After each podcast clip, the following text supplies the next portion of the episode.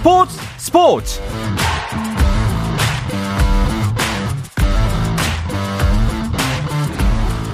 스포츠가 있는 저녁 어떠십니까? 휴가를 간 한상원 아나운서를 대신하고 있는 아나운서 남현종입니다. 먼저 오늘 이슈들을 살펴보는 스포츠 타임라인으로 출발합니다.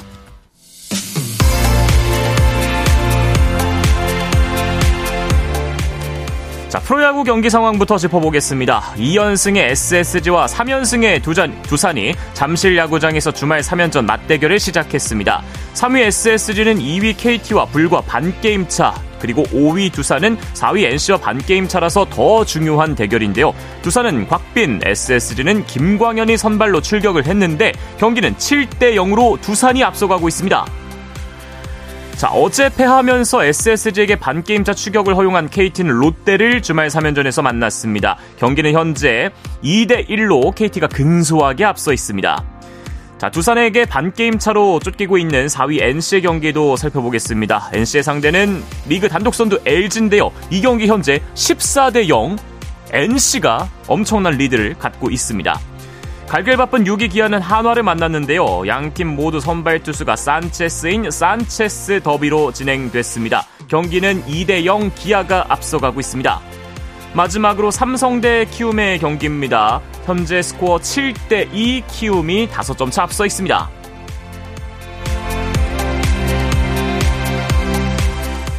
프로야구 KT의 선발 투수 엄상백이 한 달 동안 전력에서 이탈합니다. KT 구단은 엄상백이 병원 정밀 검진 결과 갈비뼈 미세골절 진단을 받았다며 현재 휴식이 필요한 상태로 복귀까지 4주 정도 소요될 전망이라고 전했습니다. 부상 복귀 후 시즌 2승을 기록한 메이저리그 토론토의 류현진이 27일 오전 4시 7분 클리블랜드와의 홈 경기에 선발 등판해 시즌 세 번째 승리를 노립니다. 벨기에 프로축구 헨트에서 뛰고 있는 홍현석이 유로파 컨퍼런스 리그 플레이오프 1차전 아포엘 니코시아와의 홈 경기에서 시즌 첫 골을 터뜨리며 팀의 2대0 승리에 기여했습니다. 한국 테니스의 간판 권순우가 시즌 마지막 메이저 대회인 US 오픈 테니스 대회 남자 단식 1회전에서 세계 랭킹 30위 미국의 크리스토퍼 유뱅크스를 상대합니다. 약 6개월 만에 메이저 대회를 통해 복귀전을 앞둔 권순우는 1회전 상대 유뱅크스와는 맞대결 전적 1승 1패를 기록하고 있습니다. 미국 프로골프 PGA 투어 2022-2023 시즌 마지막 대회인 투어 챔피언십 첫날 김주형이 3언더파로 공동 14위에 자리했습니다. 공동 선두인 콜린 모리카와 키건 브래들리, 빅토르 호블란과는 5타 차입니다.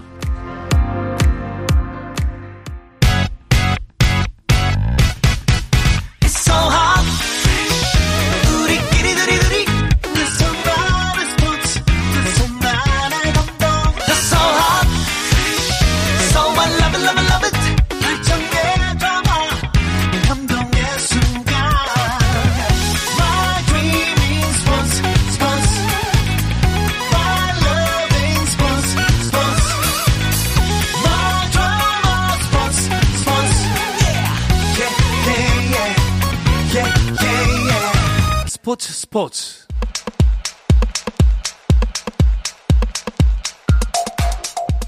금요일 저녁 축구 이야기 축구장 가는 길 시작하겠습니다. 서호정 축구 전문 기자 그리고 스포츠 서울의 정다워 기자와 함께 하겠는데요. 서호정 축구 전문 기자는 지금 오고 있는 중입니다. 자 먼저 정다워 기자와 함께 얘기 나눠보겠습니다. 자 뜨거운 금요일 밤 흥미로운 축구 얘기 나눠보겠습니다. 이번 주 특히 우리 대표팀과 관련해서 뉴스가 많아서 한 주 동안 굉장히 바쁘셨겠습니다. 사실 뭐 대표팀 이야기라고 할 수 있지만 구체적으로 말하면 이제 클린스만 감독에 대한 네. 소식이 좀 많았던 한 주입니다. 지난주에 이제 기자회견이 있었는데 그 엠바고가 이제 이번 주 월요일이었거든요. 예. 월요일에 이제 많은 이야기가 쏟아졌고 그 관련된 소식들이 이번 주 내내 이어지는 그런 패턴이었습니다. 네, 이번 주 내내 이제 클린스만 감독과 관련한 기사들이 쏟아졌는데 사실 아, 이 국내 국민들께서 좋아하실 만한 소식들은 거의 없었다고 봐도 무방했습니다. 그러니까 지난주에 이제 그 제 지난주 방송에 제가 나와서도 살짝 이제 말씀을 드렸는데 그러니까 크리스만 감독이 이 기자회견을 진행을 했지만 사실상 뭔가 어이 내가 하고 있는 일에 대한 뭐, 뭐 일종의 뭐 사과라든지 반성이라든지 이런 게 전혀 없었고 사실상 그냥 나는 전혀 잘못되지 않았다. 네. 내가 하는 일에는 아무런 문제가 없다. 이런 뉘앙스로 일관을 했거든요. 그렇기 때문에 아마 이제 보시는 분들 입장에서는 조금 답답하고 또그 화가 좀 나실 수도 있을 것 같습니다. 네. 자, 지금 막 서우정 기자가 오셨는데 숨 좀 돌리시고 잠시 후에 질문 드리겠습니다. 아, 클림산 감독과 이 우리나라와 정서가 안 맞는 걸까요?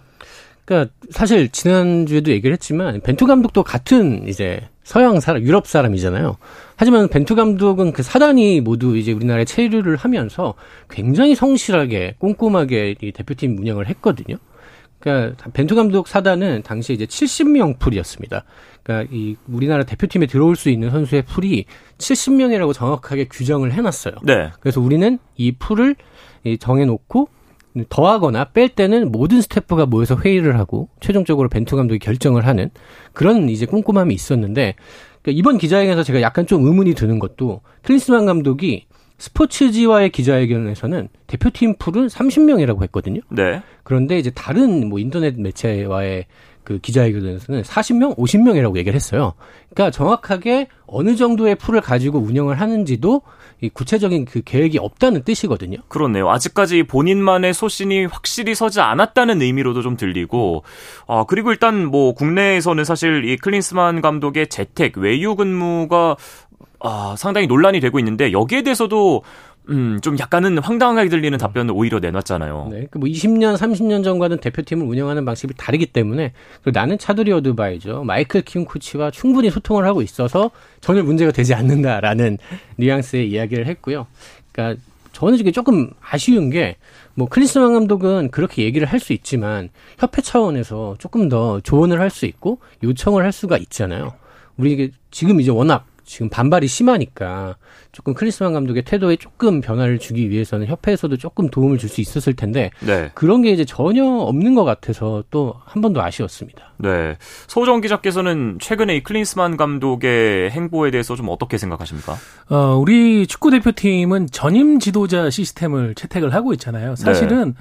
국내의 다른 종목들은 상당히 부러워합니다. 왜냐하면은 야구라든가 배구라든가 농구라든가 뭐 최근에 이제 전임 지도자 시스템을 도입을 하고 있지만은 그 전에는 뭐 재정이라든가 여러 가지 문제들로 인해서 이제 대표팀이 소집될 때 그때 이제 프로팀에서 감독이 차출되는 방식. 그러다 보니까는 감독들의 어떤 전문성이라든가 대표팀 구성에 대한 치밀함이라든가 이런 게 떨어져서 국제대회에서 뭔가 결집력이 떨어지는 그런 결과가 나왔거든요.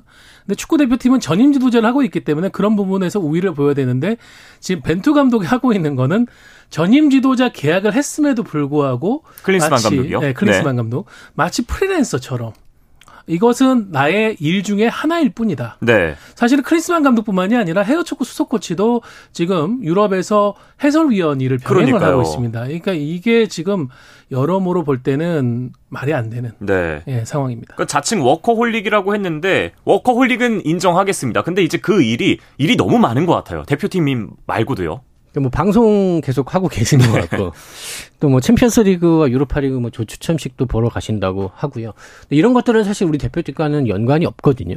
그러니까 차라리 챔피언스리그 경기를 보러 간다. 라고 한다면 어쨌든 최근 세계 축구의 뭐 트렌드라든지 흐름이라든지 이런 거를 좀 공부를 하기 위해서 갔다라는 이야기가 뭐 될 수는 있는데 사실 조춤첨식은 대표팀 업무와는 아무런 관계가 없거든요. 그렇죠. 그렇기 때문에 이런 행보를 굉장히 이제 뭐 당당하게 이야기를 한다는 게 사실 취재하는 입장에서도 되게 당황스러울 정도입니다. 그 저도 축구를 사랑하는 한 사람으로서 K리그 경기는 한 달에 세 경기 본다고 자랑을 하셨는데 미국 가서는 메시 경기를 굉장히 많이 챙겨 보시더라고요. 그런 부분은 좀 아쉬움이 있는 것 같습니다. 자, 일단 클리스만 감독이 9월 지나면 10월, 11월은 좀 한국에서 머물고 아시안컵 전에 국내파 위주의 훈련을 계획하고 있다는 했는데 아, 좀 지켜봐야 될 것 같습니다. 게다가 이제 사실 이제 그러면 소통이라도 좀 잘 됐으면 좋겠는데 앞으로 국가대표팀 명단 발표 기자회견도 따로 열지 않기로 했다는 소식이 최근에 들려왔습니다. 네. 그러니까 비대면으로라도 기자회견을 통해 가지고 질의응답을 할 수도 있는데 이것도 크리스만 감독의 요청으로 인해서 대한축구협회는 앞으로 명단을 발표하고 어, 그 명단에 대한 감독의 어떤 생각이라든가 기준 이런 부분들은 대표팀 소집되면 하겠다라고 하는데 어, 당장 이게 또 어폐가 있는 게 9월 A 매치는 우리가 유럽에서 치르게 되죠. 그렇죠. 영국으로 가서 치르게 되는데 사실 해외 이제에서 열리는 경기들은 취재진들이 그렇게 많이 가지는 않습니다. 아마 현지에 있는 몇몇 어 특파원, 통신원 그리고 국내에서 가는 소수의 인원이 하게 될 텐데 과연 그렇다면은 그 질문을 받는 것 자체도 좀 아이러니한 상황이 아닌가 이런 생각이 들어요. 그렇죠. 이렇게 지금 명단 발표 기자회견을 안 하면서 얻을 수 있는 장점이나 뭐 어, 우리 선수에게 좋은 점이 있을까요?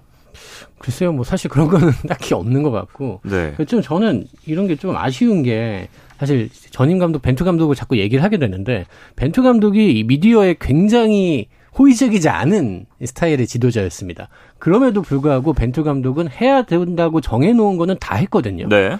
근데 이제 클린스만 감독은 굉장히 media friendly한 것처럼 태도를 취하지만 정작 이제 중요한 일을 이렇게 빼먹으려고 한다는 게 그러니까 어떻게 보면은 좀 회피성이 아닌가 싶고 또 이거를 또 받아주는 협회는 도대체 어떤 생각인 건지 네. 사실 잘 모르겠는 그런 상황입니다. 여러모로 답답한 상황이고 사실 뭐 부임 이후에 어 승리를 시원하게 얻었거나 경기력이 좋거나 그럼 조금이라도 이해를 하겠는데 아직까지 그렇지가 않은 상황이잖아요. 그러니까 저는 뭐 첫 승에 대한 조급함은 우리가 가질 필요는 없다고 생각해요. 이거는 어- 어차피 시간이 지나면서 나올 문제고 네. 저는 뭐 첫 승을 아시안컵 가서 해도 상관없다고 생각합니다. 거기에서 우승을 한다는 우리의 목표가 중요한 건데 근데 지금 저희가 계속 얘기 드리는 것은 이전에 어떤 대표팀 감독도 한 적이 없었던 지금 과정의 누락, 예, 시스템의 붕괴 이런 것들이 지금 클린스만 감독의 개인의 어떤 어 외유 형식 그리고 미국에서 주로 머물면서 하고 있는 원격 업무 이런 시스템으로 지금 말미암아서 벌어지고 있는 상황이라는 거. 이 부분을 좀 어, 계속 지적을 해야 되는데 하고 있는데도 불구하고 클린스만 감독은 크게 의식하지 않는 것 같아요. 부디 좀 그래도 경기력, 이 아시안컵에서 결과로 이거를 좀 만회했으면 좋겠다는 생각이 듭니다만, 아, 최근에 근데 우리 해외파 선수들의 부상이 많이 이어지고 있습니다. 황희찬 선수도 지금 부상 복귀한 지 얼마 되지 않았고, 이강인 선수, 조규성, 그리고 오현규까지, 어, 상황이 좋지만은 않네요. 그 특히 이제 스트라이커 자원 쪽에 조금 고민이 많이 될 것 같습니다. 조규성, 오현규 두 선수는 이제 스트라이커 자원으로서 어, 선발로 출전할 수 있는 자원들이거든요. 네. 또 황의조 선수는 지금 소속팀에서 경기에 나서지를 못하고 있습니다.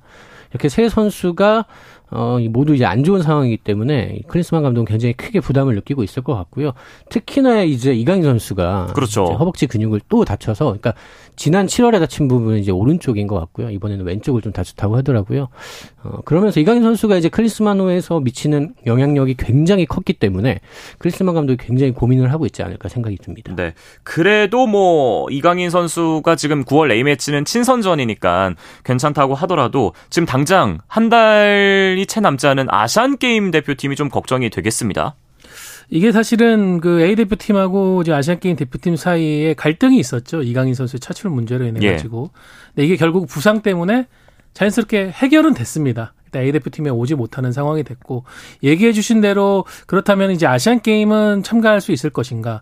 지금 파리 생제르맹 구단에서 밝힌 바에 의하면은 아마 이제 회복이 되는 타이밍이 A 매치가 끝날 A 매치 주간이 끝날 때쯤이다. 네. 어, 아시안 게임은 이제 우리가 19일에 쿠웨이트를 상대로 조별리그 첫 경기를 갖게 되거든요. 그러니까 그때는 이강인 선수가 합류하더라도 정상적인 몸 상태는 아닐 것 같습니다.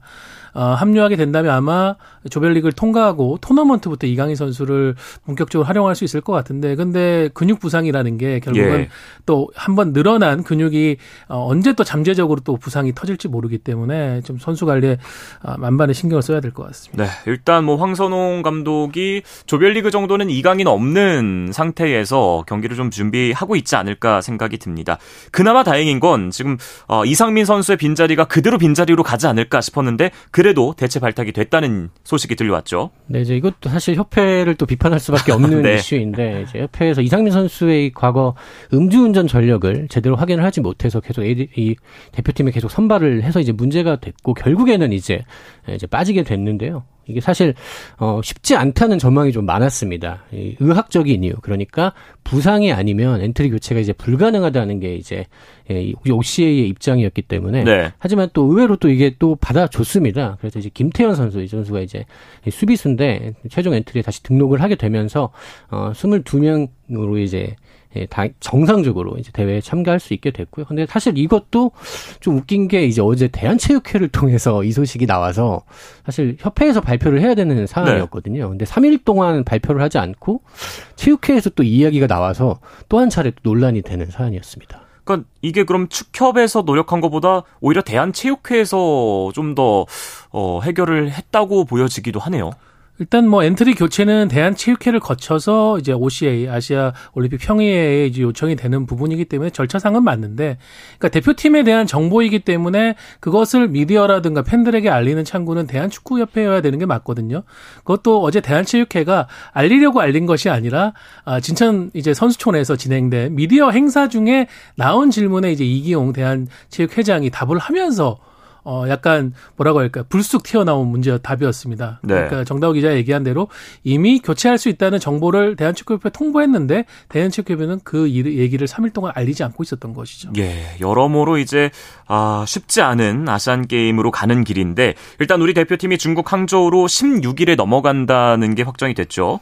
일단 황선홍 감독은 이제 조금 더 빨리 출국하길 원했습니다. 13일에 나가서 최대한 이 현지 적응에 나서길 바랬는데 어, 일단은 항저우 아시안 게임 조직위원회에서는 훈련 장소를 16일부터 사용할 수 있다는 입장을 내놔서 예, 국내에서 조금 더 훈련을 하고 16일에 넘어가게 됐습니다. 네. 뭐 일단은 뭐 중국 항저우는 또 9월이면 날씨가 그렇게 뭐 힘든 날씨는 아니고 또 우리가 이제 지난 6월에 원정 평가전을 한번 치러봤던 곳이라서 뭐 현지 적응에는 큰 문제는 없을 것 같고요. 네. 뭐 국내에서 잘 훈련을 하고 몸을 만들어서 넘어가는 일정이 될 것 같습니다. 네. 우리 황선홍호의 아산 게임 조별리그 일정 한번 다시 짚어 주실까요? 네. 9월 19일 쿠웨이트와 첫 경기를 치르고요. 아시안 게임의 일정이 굉장히 빡빡합니다. 이틀 만에 또 태국과 경기를 치러야 됩니다. 21일에 경기가 열리고요.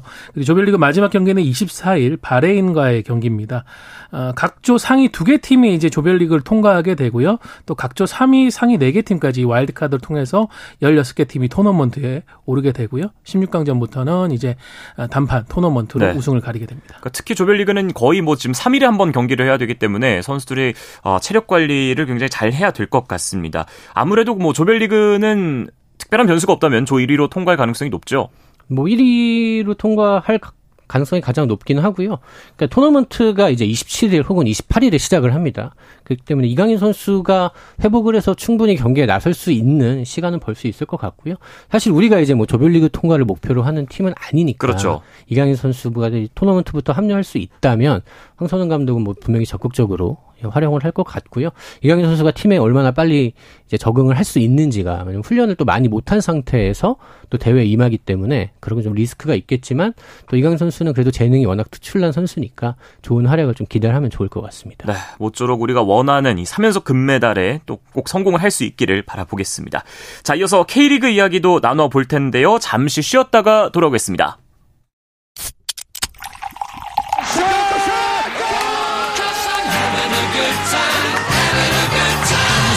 치열한 하루를 보낸 당신과 함께 마시는 짜릿한 스포츠 한 모금. 매일 저녁 8시 30분 한상원의 스포츠 스포츠. 금요일 저녁 축구 이야기 축구장 가는 길 듣고 계십니다. 스포츠 서울의 정다워 기자, 서호정 축구 전문 기자와 함께하고 있습니다. 자, K리그 울산, 전북, 포항, 인천 이 네 팀이 앞으로 더 바쁜 일정을 소화해야 되는 상황이 됐습니다. 아시아 축구연맹 챔피언스리그 일정이 시작되죠. 네, 지난해부터 좀 일정이 바뀌기 시작했죠. 이제 결승전을 올해 상반기에 치렀습니다. 이거는 이제 이번 시즌부터는 유럽처럼 어, 이제 시즌제, 추춘제 형태로 챔피언스 리그가 진행이 되겠다는 그런 목적을 위해서였는데 그러면서 2023, 2024 AFC 챔피언스 리그로 전환이 됐고요. 조별 리그도 9월부터 시작을 하게 됩니다. 이제 9월 19일에 조별 리그가 시작되고요. 어, 서아시아와 동아시아 각조 1위 다섯 개 팀씩 그러니까 열 개 팀이죠. 네. 그리고 2위를 기록한 다섯 개 팀 중 상위 세 개 팀씩 이렇게 해서 동아시아, 서아시아 세 개 팀씩 해서 총 16개 팀이 토너먼트에 오르게 됩니다. 네. 바로 어제 조 추첨식이 열렸는데 우리 K리그 네 팀 조편성 어땠는지 짚어 주시죠. 네, 울산 같은 경우는 굉장히 공교롭게도 지난 시즌과 또 거의 비슷한 조에 됐습니다. 네. 예, 일본의 가와사키 프론탈레 그리고 말레이시아의 조호르 다룰 탁짐과 한 조에 편성이 됐고요. 그리고 또 이제 태국의 빠툼 유나이티드 굉장히 네. 또 태국에서는 까다로운 팀으로 꼽히는데 좀 어려운 조에 편성이 됐습니다. 그리고 전북 같은 경우는 조금 수월합니다. 예, 방콕 유나이티드 태국 팀이고요. 싱가포르의 라이언 시티 그리고 홍콩의 키치 SC와 함께 F조에 들어갔습니다. 포항은 J조고요. 중국의 우한, 베트남의 하노이 FC 그리고 일본의 우라와 레즈와 경쟁을 합니다. 아, ACL에 처음으로 출전하는 인천은 요코하마 마리노스 일본 팀의 강팀이죠. 그리고 중국의 산둥 타이산 그리고 필리핀의 카야 일로일로와 한조가 돼서 아시아 무대를 밟습니다. 네, 전북을 제외하고는 어, 까다로운 조편성이 된 것 같습니다. 네. 울산은 뭐 지난해에도 가와사키 조르와 한 조에 속했다가 이제 조별리그에 탈락되는 아픔을 맛봤었죠. 네. 그만큼 서로를 잘 안다고 할 수도 있지만은 울산으로서는 더 집중하고 긴장해서 준비를 하지 않을까 싶고요. 포항 같은 경우에는 역시 원정이 상당히 부담스러운 일본의 어, 원정팀의 지옥이라고 하는 우라와 레즈와의 경기 이 경기가 있고 또 중국의 우한에는 K리그를 잘하는 두 선수 말컹 박지수 두 선수가 있습니다. 이것도 김기동 감독에게는 상당히 좀 어, 신경이 쓰이는 부분일 것 같습니다. 네. 인천도 어, 지금 J리그에서 가장 좋은 전력을 갖고 있다는 요코하마를 일단 상대해야 되는 것 그리고 한국의 최강희 감독이 이끌고 있는 산동 어, 역시 K리그에 대한 분석을 잘 하겠죠. 이런 부분이 있는데 전북은 얘기해 주신 것처럼 지금 동남아시아의 어떤 전력상으로 확실히 앞서는 팀들을 상대하고 있고요. 변수라고 하면 이제 키치의 아, 전북을 또 잘 아는 김신욱 선수가 뛰고 네. 있다는 점, 이 정도가 변수가 되겠습니다. 네. 아, 근데 이제 이번 시즌부터 갑자기 아시아 챔피언스 리그에 뭐라 해야 될까요? 무게가 갑자기 이렇게 무거워진 것 같아요. 지금 호날두, 네이마르 그리고 최근에 뭐 살라까지 이적설이 뜨고 있는 사우디가 있기 때문인데 사우디아라비아 팀들의 조편성은 좀 어떻게 됐습니까? 일단 사우디에서 가장 크게 관심을 받는 팀은 이제 크리스티아노 호날두 선수가 있는 알 나스르인데요. 알 나스르 같은 경우는 이란의 페르세폴리스, 그리고 카타르의 알두하일, 타지키스탄의 이스티클롤과 함께 E조에 편성이 됐습니다. 어, 그리고 네이마르 선수가 있는 알 힐랄은 이란의 나사지 마잔다란, 그리고 인도의 뭄바이 시티, 우즈베키스탄의 나브바호르와 함께 D조에서 경쟁을 합니다. 사우디아라비아 팀들이 보니까 이번 여름 이적 시장에서 프리미어리그 다음으로 많은 이적료를 썼더라고요. 아... 그러니까 스페인, 뭐 독일, 네. 이탈리아 네. 이런 유수의 유럽 리그보다 훨씬 많은 이적료를 지출을 했습니다. 네. 그래서 굉장히 사우디아라비아가 이런 팀이 ACL에 나온다는 것 자체가 굉장히 큰 화제를 끌만한 이슈인 것 같습니다. 심지어 더 쓸 수 있는 상황인데 선수들이 그냥 안 가면서 좀 덜 쓴 것처럼 보이기도 하는 상황입니다. 맞습니다. 자, 그러면 이제 우리가 호날두나 네이마르를 이 아시아 챔피언스 리그에서 보려면 결승까지 가야 되는 상황인 거죠? 네, 현재 AFC 챔피언스 리그는 이 아시아 대륙이 워낙 광활하다 보니까 과거처럼 뭐 이제 토너먼트에서부터 동아시아, 서아시아 팀들이 서로 교류하면서 경기를 치르기가 좀 부담스럽습니다. 그래서 최근의 시스템 자체는 결승 이전까지는 동아시아, 서아시아가 나누는 어떻게 보면은 각 지역의 최강자 결정전을 치르고 그 최강자들이 이제 결승에서 홈앤어이 방식으로 치르게 되는 데요. 근데 이 방식도 다음 시즌부터는 또 바뀌게 됩니다. 다음 네. 시즌부터는 8강 어, 토너먼트부터는 동아시아, 서아시아 팀들이 한 곳에 모여서 어. 예, 마치 국제 대회를 치르는 것처럼 그곳에서 이제 서로 경기를 치르게 될 시스템으로 바뀐다고 합니다. 네, 이 진격의 사우디 리그가 어떻게 보면 이 아시아 축구 팬들에게는 더 좋은 일이 된 것 같기도 합니다. 자, 이제 아시아 챔피언스 리그에 나가는 우리 K리그 네 팀은 이제 이 챔스도 잡아야 되고 리그도 신경을 써야 되는 상황인데 지금 울산, 포항, 전북은 나란히 1, 2, 3위에 위치해 있고 리그에서 인천은 상위 스플릿 끝머리에 자리하고 있네요. 네, 울산 같은 경우는 이제 지난 라운드 승리를 통해서 조금 위기에서 벗어났습니다. 60점으로 1위를 달리고 있고 포항에 11점 앞섭니다. 포항도 조금 여유로운 2위입니다. 전북에 8점 앞선 2위고요. 그 뒤로는 사실 거의 비슷해서 지금 순위가 의미가 있나 싶을 정도로 치열합니다. 예. 네, 전북이 41점으로 3위, 서울과 광주가 39점으로 4위, 5위에 올라 있고요. 인천이 37점이고 또 7위 대전이 36점입니다. 그 예. 뒤로 대구가 35점, 9위 제주가 34점. 여기까지는 이제 중위권이라고 보면 될 것 같고요. 그 아래로 제일 강등권이 10위가 수원 FC 26점이고요. 11위 수원 삼성이 22점, 최하위 강원이 20점에 기록되어 있습니다. 그 지금 3위 전북이 41점이고 9위 제주가 34점 그리고 굉장히 그 안에 촘촘하게 맞닿아 있기 때문에 어, 정말 이번 시즌처럼 중위권 싸움이 치열한 시즌이 있었나 싶기도 합니다. 그리고 지금 인천은 오늘 28라운드 경기를 수원 FC와 치르고 있습니다. 네, 인천은 불과 사흘 전에 이제 챔피언스리그 플레이오프를 치렀기 때문에 어, 그로 인한 좀 격전의 피로가 있습니다. 하필 또 그 경기에서 연장까지 가서 승부를 가렸거든요. 조성환 감독이 체력적 인 부분을 걱정했는데 하지만 선제골을 인천이 성공시키면서 수원을 상대로 앞서 나갔습니다. 어, 전반전 이제 천성훈 선수가 전반 종료 직전 선제골을 넣었는데 후반 시작하자마자 수원 FC가 또 이승우 선수의 헤딩골로 네. 동점골을 만들면서 지금 현재 1대 1 동점 상황인데 인천으로서는 경기 막판으로 갈수록 오는 체력 부담이 걱정일 것 같습니다. 네, 아우 최근 이승우 선수의 폼도 상당히 좋아 보이고요. 자 그리고 전북과 대전의 경기도 지금 이 시간 펼쳐지고 있습니다. 네, 전북 이제 전주 월드컵 경쟁에서 진행 중인데요. 이 경기에서는 이제 대전이 먼저 선제골을 넣었습니다. 어, 전반 33분에 티아고 선수가 넣었는데 4분 만에 송민기 선수가 동점골을 넣으면서 1대 1로 후반 20분 진행 중입니다. 대전은 항상 이 골 넣고 5분이 가장 위험한 것 같아요. 이민성 감독도 거기에 대해서 굉장히 많이 고민을 하고 그러면서 어떻게 해야 되나 싶어서 오늘은 또 쓰리백을 들고 나왔거든요. 네. 그러니까 포백 쓰리백을 굉장히 자주 바꿔가면서 경기 스타일에 대한 고민을 많이 하는데도 잘 해결되지 않고 있는데 일단 오늘은 조유민 선수가 벤치에 앉았거든요. 예. 네, 조유민 선수가 돌아온다면 조금 더 수비가 안정적으로 변하지 않을까 기대를 합니다. 네. 그리고 시즌 초에는 정말 뭐 하위 스플릿 끄트머리까지 있었던 이 전북이 결국에는 3위까지 올라 올라왔고 김진수 선수가 돌아왔고 좀 있으면 홍정호 선수도 돌아올 수 있다는 얘기가 들려왔습니다. 네, 홍정호 선수, 김진수 선수 오늘 지금 대전 경기 모두 선발 출전을 하고 있고요. 네. 김진수 선수는 6월 A 매치 도, 경기 도중에 이제 안아골절 부상을 당해가지고 수술대 올랐었는데 지금 이제 지난 월드컵 손흥민 선수처럼 안면 보호 마스크를 띠면서 활약을 하고 있습니다. 자, 그리고 지금 K리그 팀들끼리는 중위권 경쟁이 정말 치열하고 득점한 경쟁은 1위부터 4위까지 누가 득점왕을 할지 모르겠습니다.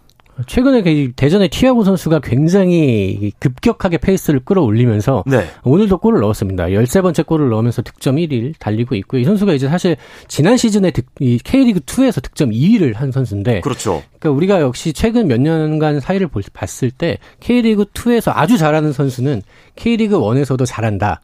라는 걸 티아고 선수가 한 번 더 증명을 하는 것 같고요. 네. 그리고 주민규 선수, 박호 선수가 11골에서 조금 정체되어 있는 모습이고 나상호 선수 역시 11골로 이 세 선수가 동료를 이루고 있는 상황입니다. 자, 정말 뭐 이번 시즌 K리그는 끝까지 가봐야 알 것 같습니다.